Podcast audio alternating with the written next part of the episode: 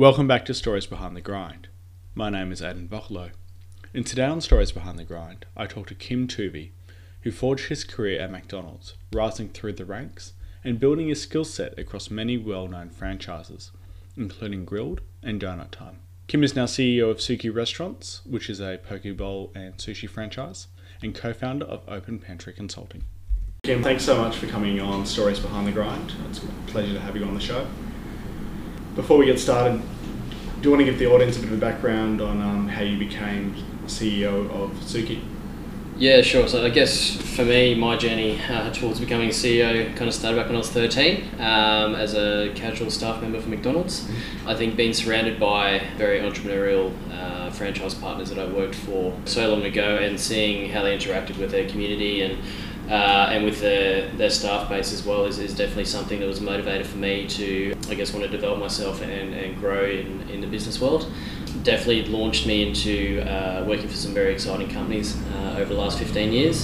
So after leaving Macca's, uh, looking after a cluster on the Sunshine Coast, cluster of franchise restaurants, I then moved uh, into a Asian QSR brands head office uh, as a regional manager which was very exciting, but spent a very small period of time there before finding out that um, franchise partner life was for me.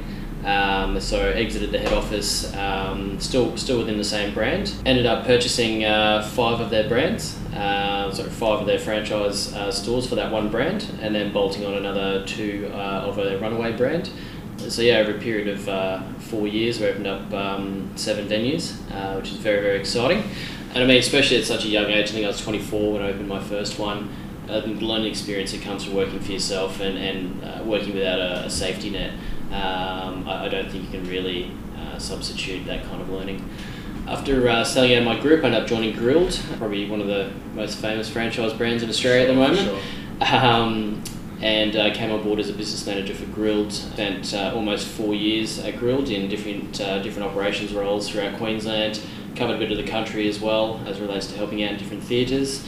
Uh, again, great exposure to just again one of Australia's most successful franchise business models at the moment, uh, and such an amazing brand, and it's got such an amazing cult following as well. I'm learning about the power of brand and the power of um, getting that emotional connection from a customer. Uh, and consistency in the message is definitely what the learnings I got from working for Grill. I also got to meet uh, probably my best mate, and then uh, we're going to talk about him a bit later. But um, but yeah, my best mate who uh, is also uh, my business partner in another venture as well. I think at finishing Grill'd, um, became the national operations manager for Donut Time, an explosive brand that um, sadly is no more. But again, was uh, privileged enough to run pretty hard for 12 months uh, in that role and open 30 locations nationally. The intention was to open, open quickly, open big, um, and then sell out definitely achieved our, our growth targets in that 12 months uh, and it was at that period of time where I had achieved what I was brought on board to do uh, and for me it was about finding that next I guess that next, uh, next challenge. challenge. yeah absolutely uh, which I guess is where Open Pantry kind of came into it you mentioned um, starting at the age of 24 uh, what was going through your head when you met Elite I think yeah at that at that time it was I, think the excitement of it kind of probably overwhelmed me a little bit more than the, the fear factor of uh, am I doing the right thing, um, am I not? I think the, the opportunity that was created uh, to go out there and be a, a small business owner as well as um, uh, yeah being able to be in charge of my own destiny, I guess. Uh, was something that kind of definitely led me towards that.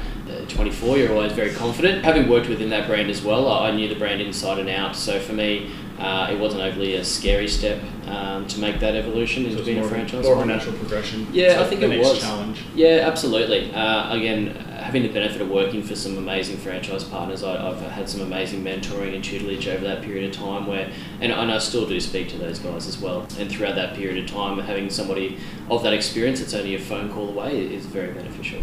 Yeah, I was going to say you, you keep in contact with most of your mentors these days, or yeah, I definitely uh, I definitely try to. Again, um, I think I've, I've become a busier person these days, and I, I de- definitely know that they are as well. But there's there's definitely three or four of the exceptional people that I've worked for over over a period of time that I, I definitely uh, stay in contact with. Try and catch up for a coffee where possible. Uh, geography isn't always our friend, um, but they yeah they're definitely people that have shaped shaped me, uh, I guess, as a manager and as a leader um, over my career.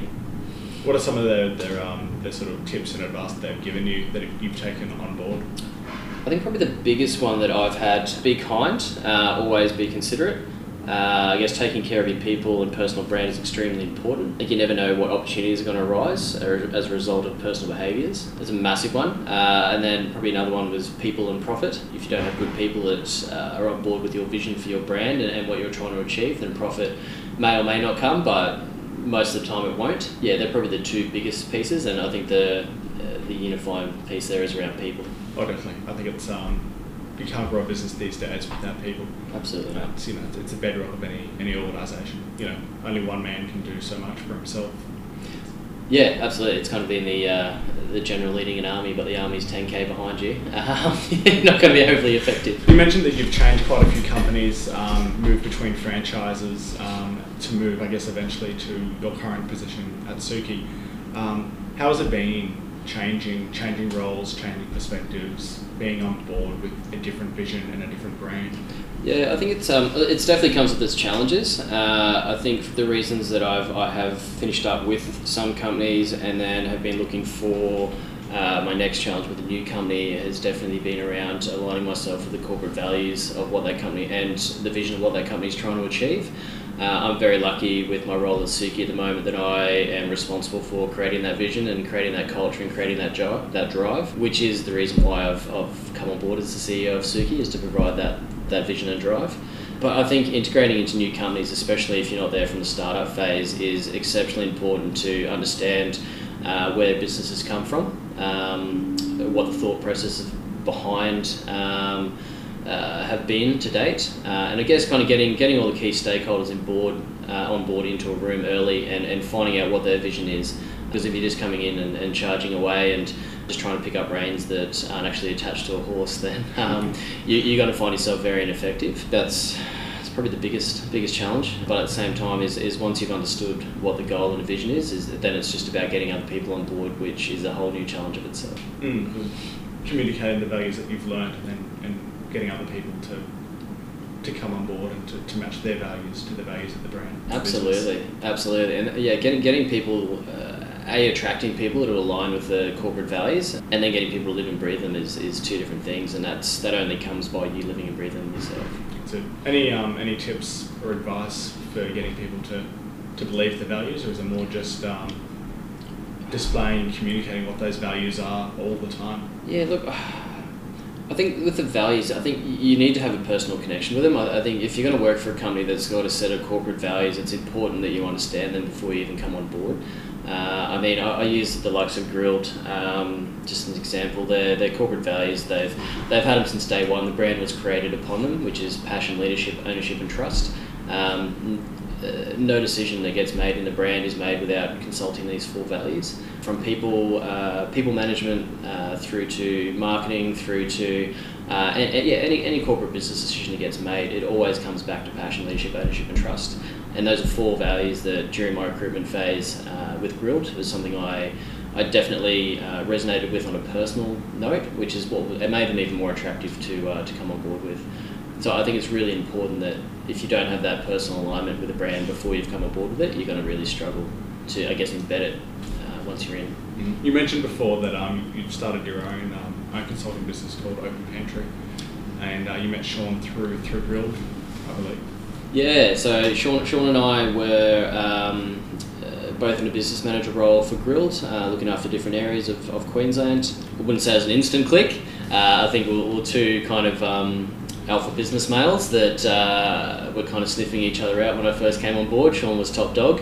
um, so I mean, once once we, we kind of uh, put all the BS aside and, and found out that you know we're, we're both very much so in line uh, as to how we how we approach business on a daily basis, people and culture. Uh, it was a friendship, you know, instantly from there, and he's, he's still my best mate to this day. So, I mean, Open Pantry was um, was born, I guess, off the back of those those conversations and those mutual alignments um, as to how we approach a day to day. And you know, we've, we've managed to work with some very exciting brands uh, to date, both internationally and domestic. And yeah, definitely just kind of preaching that, that small business mentality and making sure that we're setting as many people up for success as possible uh, and trying to fill in some of those information gaps before it gets to the point we're going, oh hey, I'm in trouble, uh, which uh, all too often it's it's it's all too late.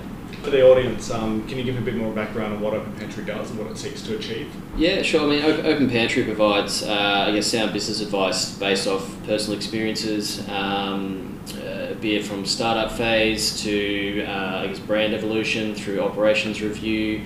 You know, we've got a, an amazing network uh, that we've built up over our years as well, which we, I guess, we're kind of the concierge of uh, of business hospitality. So we, we can we work with a great bunch of recruiters, PR agencies, branding agencies. So for us, it's about making sure we're, we're connecting people with a full service in order to make sure that their brand is healthy and can continue to grow. You talked about helping um, small businesses in, in hospitality. Um, what steps can people take to ensure that their next venue has a high chance of success?